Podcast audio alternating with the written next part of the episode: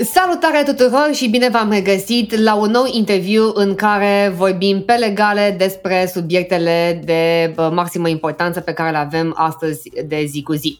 Alături de mine o am ca invitat pe Elena Lază, care este lector universitar doctor la Facultatea de Drept, Universitatea din București, specializată în drept internațional public și relații internaționale.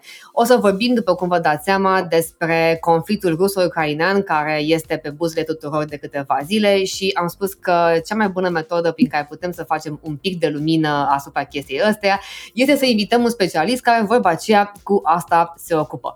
Elena, îți mulțumesc foarte mult că ai acceptat invitația noastră. Până să intrăm direct în pâine, zine două, trei cuvinte despre tine ca să știe și ascultătorii noștri de unde să te ia. Um, Bun, nu o să... Nu obișnuiesc de obicei să vorbesc despre mine prea mult, nu-mi stă în caracter, de fapt urăsc asta, să fiu sinceră. Eu predau la Facultatea de Drept uh, disciplina Drept Internațional și uh, disciplina Organizații și Relații Internaționale uh, și la Colegiul Juridic Franco-Român predau drepturile omului și mai predau, mă rog, la master dreptul internetului Asta așa pe scurt uh, ca și arie curriculară. Elena, îți mulțumesc frumos, tocmai de aceea bă, am și spus că ești cea mai potrivită persoană care să facă un pic de lumină în tot ceea ce găsim în mass media, pentru că, bineînțeles, că tot, uh, toată asta a escaladat și pe mass media și pe social media și nu mai înțelege bă, bă, nimeni nimica. Vorba aceea, bă, lumea a început să vorbească despre bă, o invazie, după care de o invazie armată și după aia am descoperit că de fapt nici măcar nu există juridic vorbind termenul de invazie, deși se folosește în mod concret în mass media ca să nu zică lumea că avem un, că avem un război. Dar, până la urmă, ce înseamnă uh, un conflict armat în situația, uh, în situația de față. Adică care e diferența între un act de folosire și uh, un conflict armat. Că practic lumea trebuie să înțeleagă dacă suntem acum cumva în război sau nu suntem în război. Mulțumesc frumos! Um, suntem în război, da? Război este, ca să spun așa, un termen, sintagmă generică și uh, oricum ar trebui raportat în planul dreptului internațional umanitar, uh, care se, făcând o scurtă paranteză, pentru cei care nu știu dreptul internațional umanitar, uh, uh, se raportează la regulile de purtare a războiului, adică Ius in Bello, și ce reguli ar trebui și o să vorbim despre asta o să încerc să ating și acest subiect mai încolo, ce reguli ar trebui să respectăm în timpul războiului până la urmă. Uh, suntem într-un război, suntem într-un conflict armat, cu siguranță, însă ce am observat foarte des uh, și că se face confuzie în presă, sau mă rog, se, nu neapărat confuzie, se pune semnul de egalitate între act de folosire a forței și uh, conflict armat. Nu orice act de folosire a forței uh, conduce la uh, existența unui conflict armat, ca să spun așa.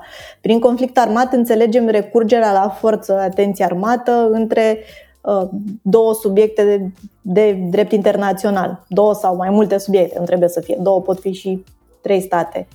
Ca subiecte de drept internațional, uh, public mă refer, suntem în dreptul internațional public, nu privat, avem statele și organizațiile internaționale interguvernamentale, cum ar fi ONU, spre exemplu. Doar acestea sunt subiectele de drept internațional. Uh, un act de folosirea forței um, și, nu știu, ca să vă dau un exemplu, ca să cred că mă gândesc că cel mai bine înțelegem cu exemple, uh, dacă uh, o persoană care poate angaja răspunderea statului din statul X se duce și, uh, nu știu, împușcă două, trei persoane uh, în statul Y, nu știu, la ambasada statului Y. În cazul acesta vorbim de un act de folosire a forței. Act de folosire a forței care nu ne dă dreptul, atenție, la autoapărare. Aha. Și nu un act de folosire a forței care nu implică existența unui conflict armat. Da? Știm că au fost situații sau au existat în trecut da, de acte de folosire a forței. Un act de folosire a forței, în exemplu pe care vi l-am dat, dă dreptul Spre exemplu, la contramăsuri. Da? Ca urmare a acestui act de folosire a forței, pot să rup relațiile diplomatice cu statul X, care a recurs la forță prin reprezentanții săi. Da?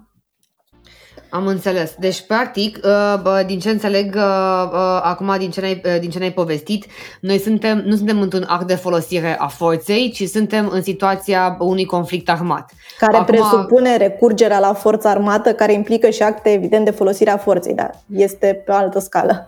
E invers bă, bă, bă, gândită. Acum că o numim invazie, că o numim operațiune specială, că o numim oricum, ideea este că suntem uh, în cazul uh, unui conflict armat. Care asta, presupune că ai și dreptul la autoapărare, apărare. spre deosebire de în act de folosire a forței. Întreb asta pentru că în momentul în care a început uh, bă, miercuri primele zvonuri că bă, avem un război, s-a spus că nu avem un război pentru și avem o operațiune specială uh, sau o invazie pentru că nu am avut o declarație de război. Și bineînțeles că uh, asta a fost plată de către toată presa și uh, curiozitatea uh, mea cel puțin este în 2022 Uh, mai avem nevoie de o declarație de război, se face pe Twitter, pe Facebook, se trimite oficial sau pur și simplu dai năvală?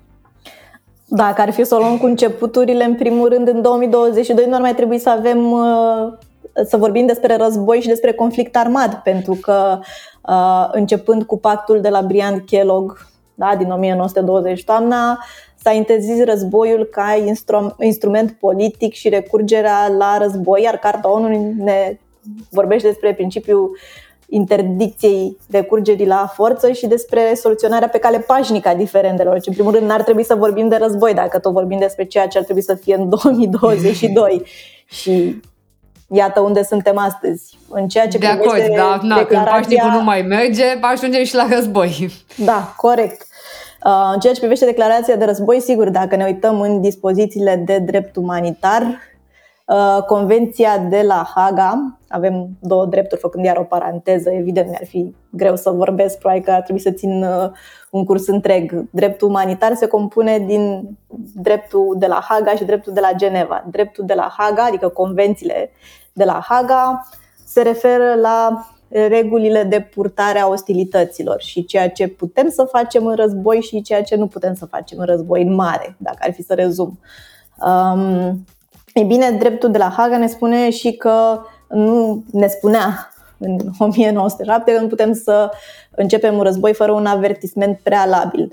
Avertisment prealabil care nu înseamnă neapărat declarație de război. Desigur, poate să fie și o declarație de uh, război, dar poate să rezulte inclusiv din tensiunile existente între state și diverse tentative de negociere. Deci nu sau de soluționare. Nu trimitem un fax oficial, nu vezi trimitem, că te, da. bă, de mâine nu mai vorbim cu tine. de declarație de război în sensul tradițional Literal, în ziua da. de azi și oricum nu există o obligație în acest sens. Adică dacă ne uităm la conflictele din ultimii ani, nu a existat o declarație de război în sensul de act unilateral prin care am anunțat pe un canal oficial că mâine începe războiul. Da, asta mi, se, mi s-a părut și mie interesant, dar vorba aceea, având în vedere că mass media a folosit asta în sensul în care nu este război Nu, iar mi se pare uh, oarecum o, o aberație juridică din punctul meu de vedere. Suntem în, într-un conflict armat uh, și nu avem nevoie de o declarație de război pentru a fi într-un conflict armat. Apropo de conflictul ăsta armat, avem uh, că na, noi acum știm că teoretic cineva se bate cu ghilimele de rigoare cu altcineva. Uh, dar avem și persoane care sunt neutre în cadrul unui conflict armat, cum ar fi, nu știu, ONG-uri, cum ar fi jurnaliști, cum ar fi medici și așa mai departe, că până la urmă uh, lumea nu, nu înțelege neapărat unde anume se poartă uh, un război și o să vorbim despre asta și dacă la un moment dat cineva este și neutru, adică nu știu, mai există cineva sau toată lumea e băgată în aceeași uh, oală cu, cu uh, armata? Nu, cu siguranță nu, dar n-aș folosi cuvântul de neutralitate, cuvânt, mă rog, expresia neutralitate aș folosi un raport de subiecte de drept internațional de state, dacă un stat are statutul de stat neutru sau nu, cum este, spre exemplu, uh, Elveția, Elveția să spunem, da? Uh, exemplu clasic. Uh, raportat la persoane, la cetățeni, avem două noțiuni în cadrul unui conflict armat, război, cum am vrea noi să-l denumim, um, raportându-ne la dreptul internațional umanitar, pentru că deja că suntem într-un război, se aplică regulile dreptului internațional umanitar. Și o să fac chiar imediat o diferență, pentru că vreau să fie clară un pic uh, distinția. Um, și dreptul internațional umanitar ne spune că trebuie să face distinția între civili și combatanți. Civilii nu iau parte la ostilități și civilii beneficiază de un anumit statut de protecție, cum de altfel beneficiază și combatanții. Spre exemplu, dacă ești capturat, trebuie să ți se acorde statutul de prizonier de război. Civilii nu pot fi omorâți și avem aici principiul distincției, un principiu de drept internațional umanitar care ne spune că trebuie să atacăm obiective militare, nu trebuie să atacăm civili, da? trebuie practic să ne concentrăm pe combatanți și obiective militare. Deci orice nu poartă armele la vedere, uniformă militară, se presupune că este civil și nu poate fi atacat. Independent de asta vorbim de statutul de neutralitate al unui stat. Întreb pentru că, spre exemplu, au fost și acțiuni uh, ale uh, Crucii Roșii, că au fost chemate uh, uh, pe front ca să uh, îngrijească răniții uh-huh. și așa mai departe. Și lumea și-a pus întrebarea asta și, m- și mă, mai sunt și foarte multe alte ONG-uri sau alte persoane care intră în continuare în zona de, în zona de război, ca să o numim așa. Și lumea se întreba, bun, dar stai o secunde, dacă e război, cum poate să intre și să iasă niște oameni uh, în ideea în care uh, noi uh, credem la o moment dat că practic în momentul în care este război s-a închis toate, s-au închis toate granițele, nu mai intră nimeni, nu mai iese nimeni, toată lumea este închisă și cu asta basta. Și atunci de asta era bă, ideea. Ce se întâmplă dacă mai ești pe stradă sau nu mai ești pe stradă? Mm-hmm. Da, nu, adică pot intra liniștiți, uh, sunt considerați civili. Uh, și apropo de, uh, de asta că spuneai că, într-adevăr, uh, scopul, bineînțeles, unui conflict armat este să se atace uh, obiectivele militare uh, și nu obiectivele civile. Mă rog, nu n-aș spune scop, aș spune regulile. Trebuie să regulile. niște reguli uh, puse de dreptul internațional umanitar. Uh, de acord. Uh, asta înseamnă că la un moment dat vorbim și de ceea ce se numește oarecum un front ce ar însemna practic frontul în dreptul internațional public? Adică, nu știu, e o zonă pe care o delimităm în mod expres și spunem, uite, aici ne batem, aici nu ne batem, că uh, e greu de înțeles, spre exemplu, de ce, uh, uite, spre exemplu, uh, nu a aruncat de mâine, de, de, uh, de mâine, de ieri, Rusia nu a aruncat bombe peste întreaga zonă uh, a Ucrainei și așteaptă să intre prin anumite zone, că așa e simplu. Uh, dăm cu repede înainte și uh, neutralizăm tot, sau nu, depinde. Mhm. Adică ce înseamnă la un moment dacă avem un front? Uh, bun, înainte pe că spusese mai devreme că vreau să fac și distinția pentru că mai, mai și întrebat adineauri de ce înseamnă frontul internațional public. Deja în momentul în care vorbim despre război, vorbim de drept internațional umanitar, care, mă rog, sigur este o ramură a dreptului internațional public, dar pentru a fi clar pentru audiență, ca să zic așa, în momentul în care ne avem două câmpuri, ca să zic așa, câmpul dreptului internațional public și câmpul dreptului internațional umanitar. Până să înceapă un conflict armat, până ne punem problema dacă folosirea forței, recurgerea la forță armată este legală sau nu, suntem în ius ad bellum, dreptul de a recurge la forță. Și aici ne punem problema, ok, avem două prin două, două excepții de la principiul nerecurgerii la forță. Când avem un atac armat și ne apărăm, Așa. sau când ne autorizează Consiliul de Securitate al ONU să intervenim. Spre exemplu, să sprijinim un stat. Da? Și mhm. apreciază că există o amenințare la adresa păcii și securității. Aceasta este uh, etapa premergătoare, anticamera războiului, ca să spunem așa, da? Și se analizează legalitatea recurgerii la forță. Îți pui problema dacă poți sau nu, dacă este legală sau nu. Evident, în cazul nostru, da, ce face Rusia nu este legal, da? pentru că nu putem vorbi de autoapărare, pentru că nu exista un atac armat la adresa ei. Nu exista cu siguranță nicio autorizare din partea Consiliului de Securitate. Asta vreau să zic, că da. Na, na, da. Deci, nu ar fi fost la modul de să atac, dăm și mie autorizare da. și Consiliul să zică, exact. dă înainte. Da. Deci asta este partea de drept internațional în care analizăm legalitatea. Putem sau nu să recurgem la forță. Când deja suntem, am recurs, cum s-a întâmplat noi, suntem în cadrul unui conflict armat, suntem în ius in bello, dreptul aplicabil în război. Și aici vorbim de, ca să zic așa, de noțiunea de front, deși și aceasta, din punctul meu de vedere, nu ar trebui folosită.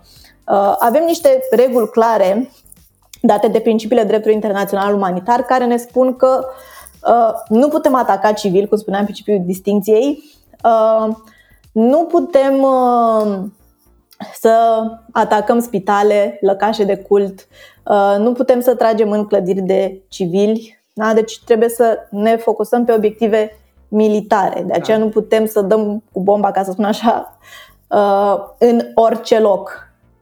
Deci trebuie să respectăm anumite reguli, să protejăm civilii, obiective uh, de cultură, lăcașe de cult, da? spitale, evident, Bineînțeles, dar acum bă, bă, o să vină după aia replica bă, bă, inerentă. Bun, și în cadrul unui oraș ai atât obiective bă, culturale, atât civile, atât spitale, uh, dar bineînțeles și obiective militare.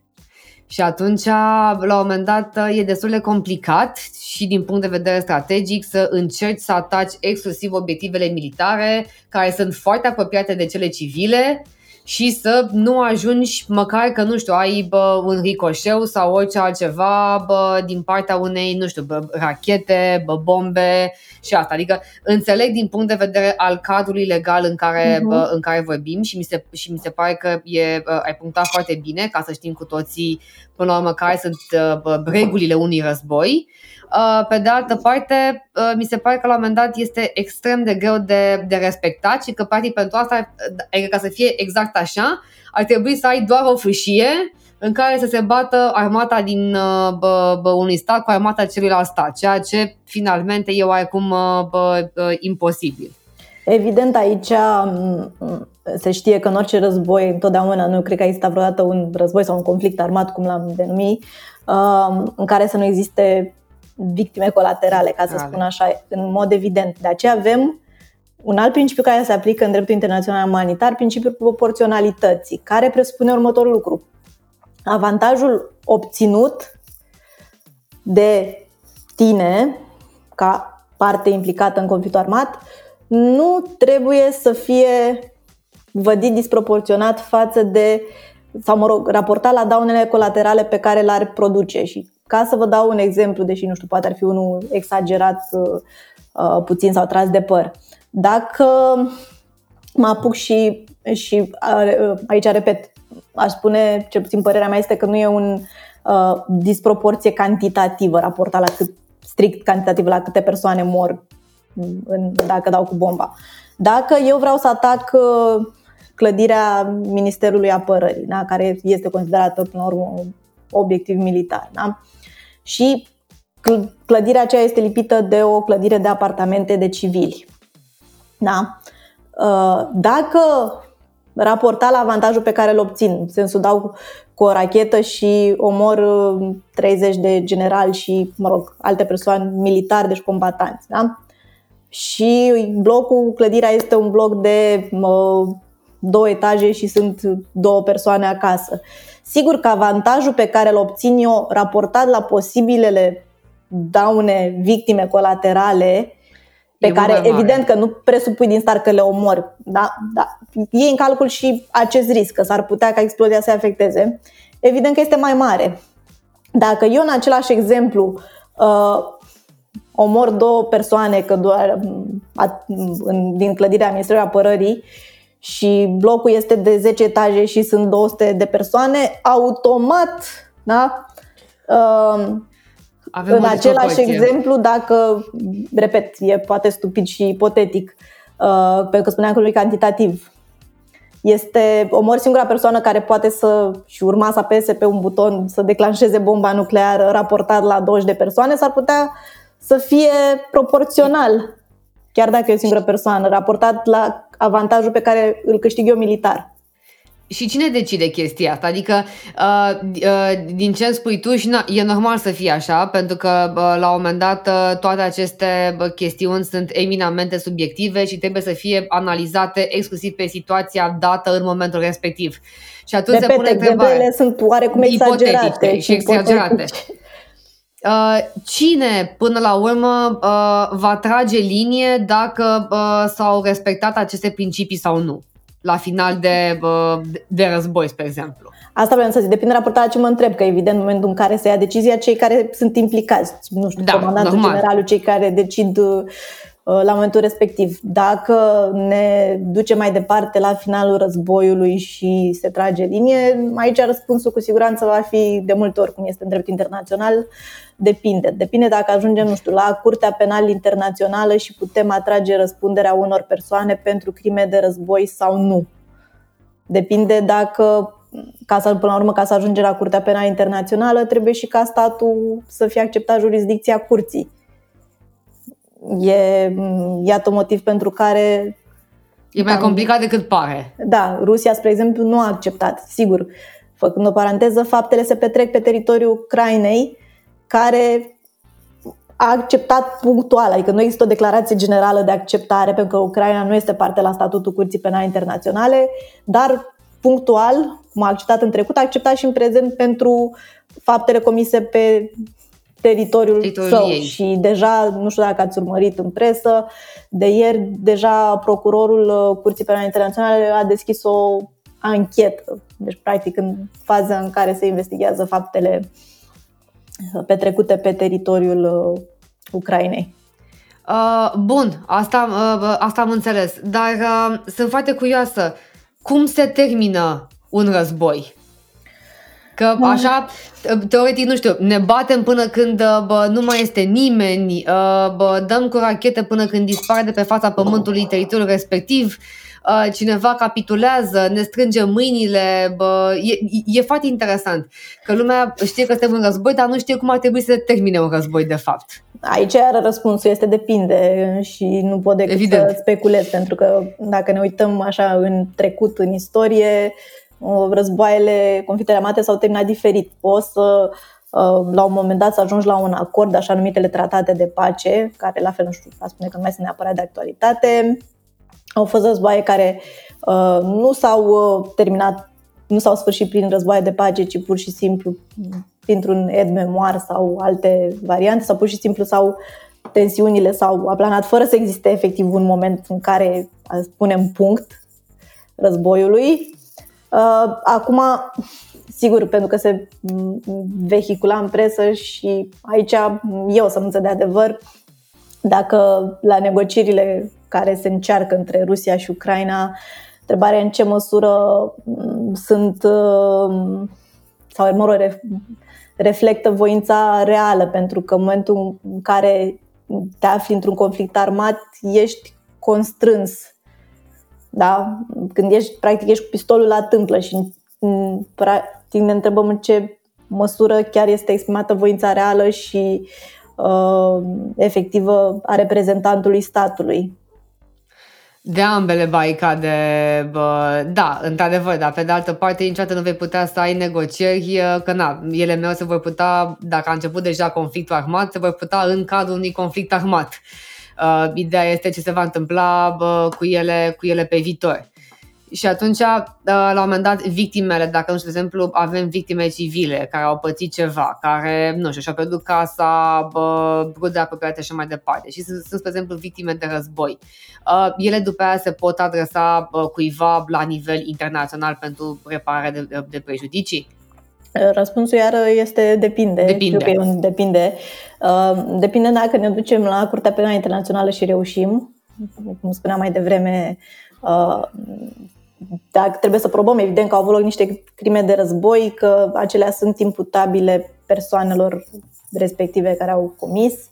Uh, și atunci, sigur că există și un, la Curtea Penală Internațională un Trust Fund for Victims, în care, spre exemplu, ar putea fi um, compensate. Uh, sigur că um, o variantă, deși nu o văd extrem de plauzibilă în momentul de față, uh, în care te poți adresa Curții Europene a Drepturilor Omului și să spui statul meu nu a luat toate măsurile, până la urmă, uh, necesare pentru a-mi uh, proteja drepturile, dar, uh, repet, în scenariu de față nu o văd mai degrabă. Și deja s-a întâmplat astăzi.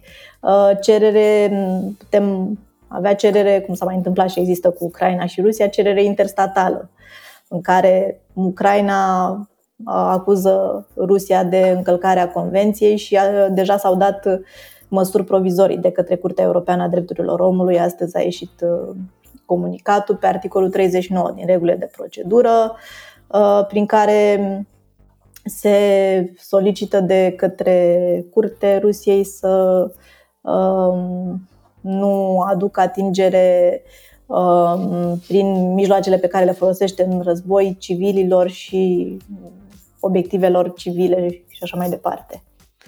Da, înțeleg asta, dar exact cum spuneai Dar e o protecție tu, indirectă. Totul, de, totul depinde și bă, bă, finalmente totul, bă, totul e, e subiectiv. Apropo de subiectivitate, Momentan conflictul este evident că se poartă teoretic între Rusia bă, bă, și Ucraina. Citam acum în presă că practic bă, și Belarusul a început să se, să se implice. Aici bă, o să am două întrebări pe care le pun, bă, bă, bă, le pun separat. În ce măsură, spre exemplu, pot să intervină alte state să susțină statele care sunt în război? Mă refer că asta a fost un conflict care a început între Rusia și Ucraina, dar după aia am văzut că practic avem sancțiuni impuse în mod direct Ucrai, uh, Rusiei de către uh, state sau organisme care nu sunt parte în conflictul respectiv. Cum vorbim de uh, blocarea spațiului aerian, blocarea Bosforului, după care acum blocarea codului SWIFT și așa mai departe. Cum pot decide la un moment dat alte state să intervină în cadrul acelui conflict și ele practic ce statut au în momentul ăla?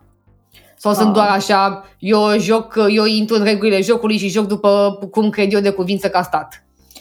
Bun, aici aș spune că evident deja sunt implicate și alte state și, mă rog, implicarea și o să ating imediat uh, pe fond, ca să zic așa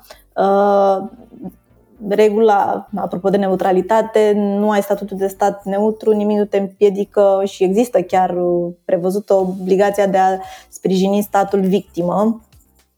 Sprijin, nu știu, prin trimitere, cum am văzut, de armament, prin uh, primirea persoanelor care fug din calea războiului și așa mai departe. Da? Deci ai obligația de a sprijini statul victimă. Sigur, dacă ești stat neutru, nu poți să intervii nici măcar în sprijinul statului victimă.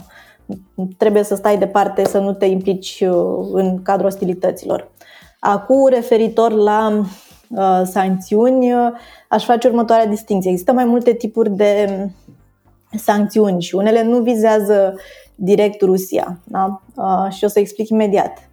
Um, sancțiunile și, mă rog, aici mă refer la um, bănuiesc, sau mă rog, cele adoptate de către Uniunea Europeană. Da? Avem um, decizia recentă, ca să zic așa, adoptată de către Consiliul Uniunii Europene, pentru că Consiliul Uniunii Europene este cel um, care este îndreptățit, ca să zic așa, să adopte sancțiuni. Uh, decizia din uh, februarie 2022, cred că 235, acum sper să nu mă... 235 sau 335, sper să nu mă înșel la număr, dar nu contează, prin care s-au adoptat o serie de măsuri.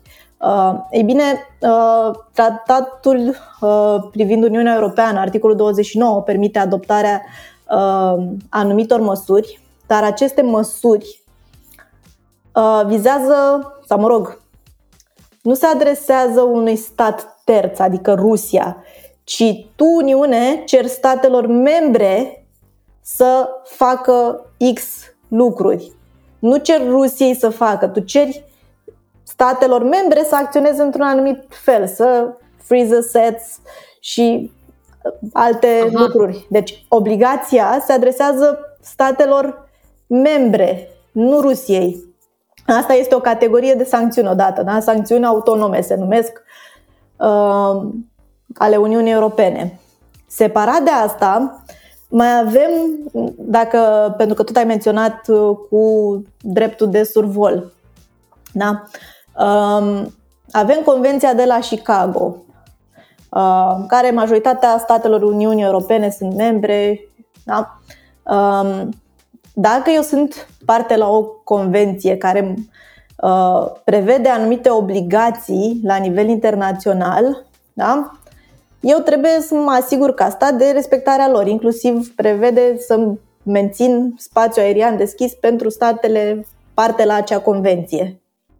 În momentul în care nu mai respectă acea convenție, cum este cazul da, de față, deci încalc practic o obligație, o normă de drept internațional, da? pentru că este prevăzută într-un tratat, o încalc în baza sau o just, această încălcare o justific prin uh, odată o pot justifica, pentru că nu am stat să citesc exact prin ce și nici nu cred că s-au lămurit exact, uh, prin violarea substanțială a convenției de către Rusia. Adică, ce înseamnă asta, ca să explic pe înțeles tuturor? Spun, uh-huh. ok, Rusia a încălcat convenția deci eu pot să-i blochez ei. Da, a încălcat convenția pentru că convenția vine și ne spune în preambul și nix articol, recunosc, în preambul spune sigur, mai știu exact articolul, dar este la început, că nu poți să survolezi spațiul aerian al altui stat și să trimiți aeronave de război sau să ataci din spațiul aerian al altui stat și alte asemenea obligații. Rusia a încălcat convenția, deci a avut loc o violare substanțială a convenției. Ca urmare, eu suspend aplicarea convenției. Sau Interesant. Varianta a doua, pe, mai greu de pus în practică, dar se folosește. Poți să justific o încălcare a dreptului internațional, spre exemplu la SWIFT, cred că asta va fi, uh, pentru că aici nu văd ce. Adică nu văd cum mai putea să invoci încălcarea convenției de către Rusia la SWIFT. O să da. justifici, dar repet, asta încă nu s-a votat, deci nu știm care va fi temeiul, prin contramăsură. Contramăsură ce înseamnă?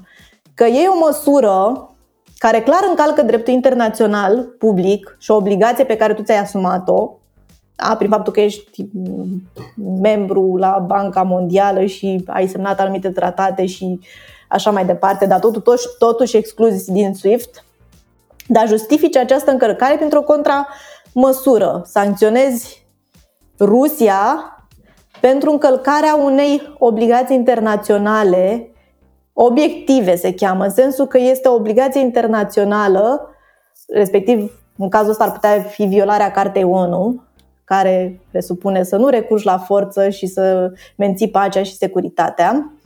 O normă obiectivă înseamnă o normă care interesează comunitatea întreagă de state. Da? Nu trebuie să fii tu personal ca stat afectat, ci vizează interesul întregii comunități. Și atunci orice stat poate adopta în acest caz, contramăsură și să sancționeze Rusia pentru violarea unei norme obiective de drept internațional. Deci asta ar fi varianta a doua. Am înțeles. Dar Evident, și la contramăsuri trebuie să respecte anumite condiții, să fie proporționale și așa mai departe, da.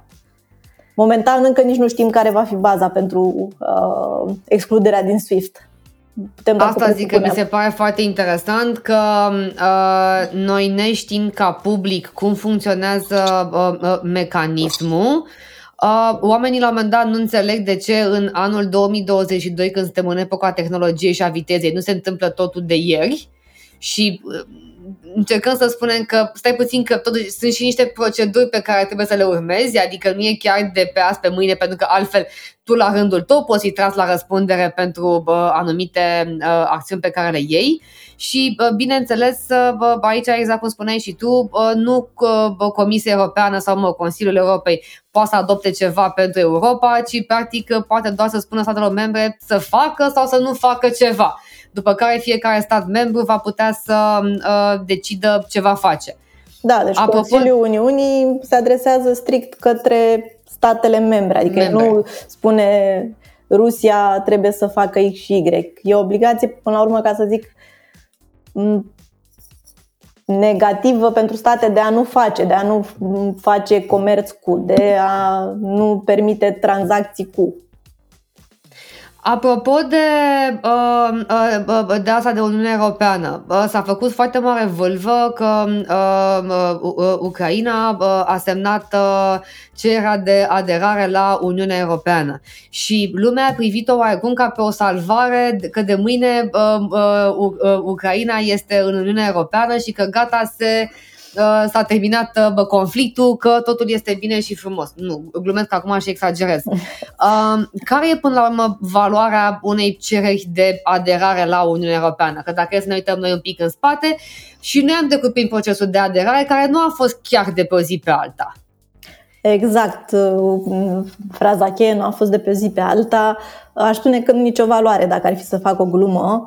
Uh, Ucraina nici măcar nu este stat candidat. În momentul de față, ca să zic așa, state candidate, dacă mă înșel, sunt Albania, Muntenegru, Macedonia de Nord, Serbia și Turcia, care se chinuie, ca să zic așa, cuvântul care fi se chinuie, uh, de ceva vreme. Nu este o, o procedură care se întâmplă de pe o zi pe alta. Îți depui candidatura, avem așa numitele criterii de la Copenhaga care presupun îndeplinirea anumitor uh, condiții și alinierea cu standardele Uniunii Europene de către statul respectiv, democrație stabilă, principiile statului de drept.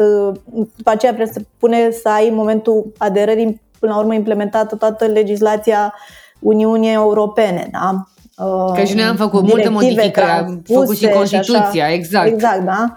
Deci avem o perioadă de preaderare, după care, oricum, o țară care dorește să adere înaintează într-adevăr o cerere Consiliului, pe care acesta solicită Comisiei Europene să evalueze capacitatea statului candidat de a deplini acele criterii de la Copenhaga. Da?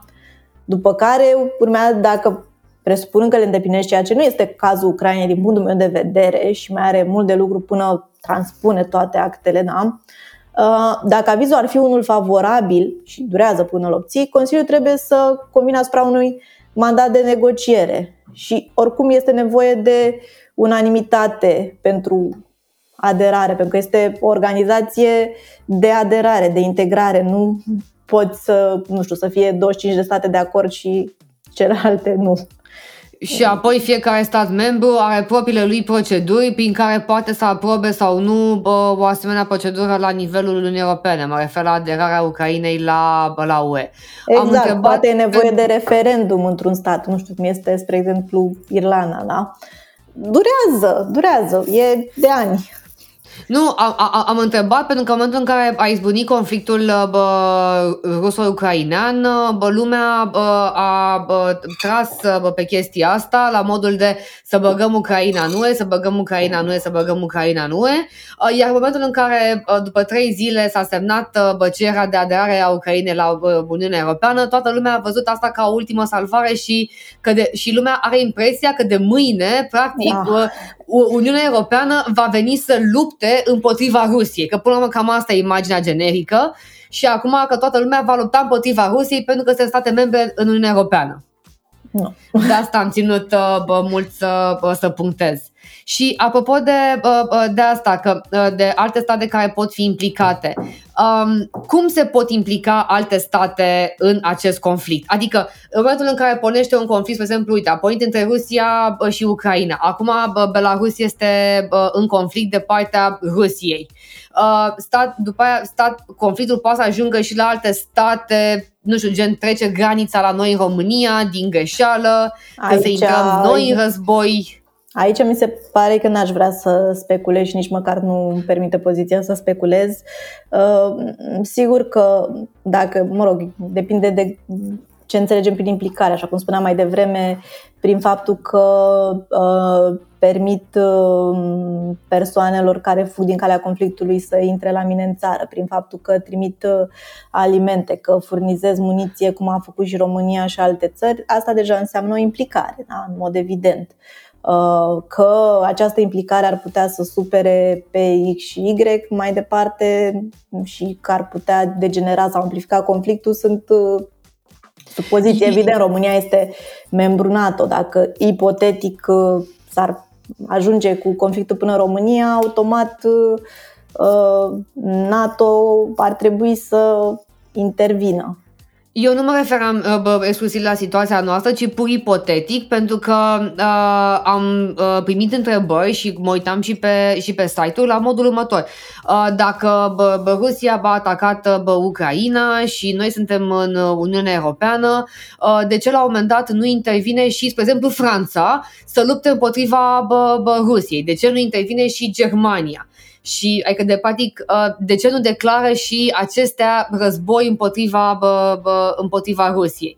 Și întrebarea era, măcar din punct de vedere istoric, deci bă, fără implicarea unui stat, cum practic ajung sau ar putea ajunge alte state să fie implicate într-un conflict armat.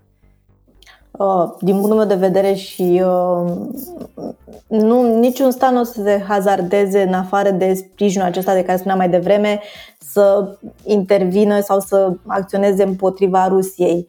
Uh, ca, ca și conflictul să poată sau mă rog, să fie extins, ar trebui să existe un atac la adresa acelei țări din partea Rusiei.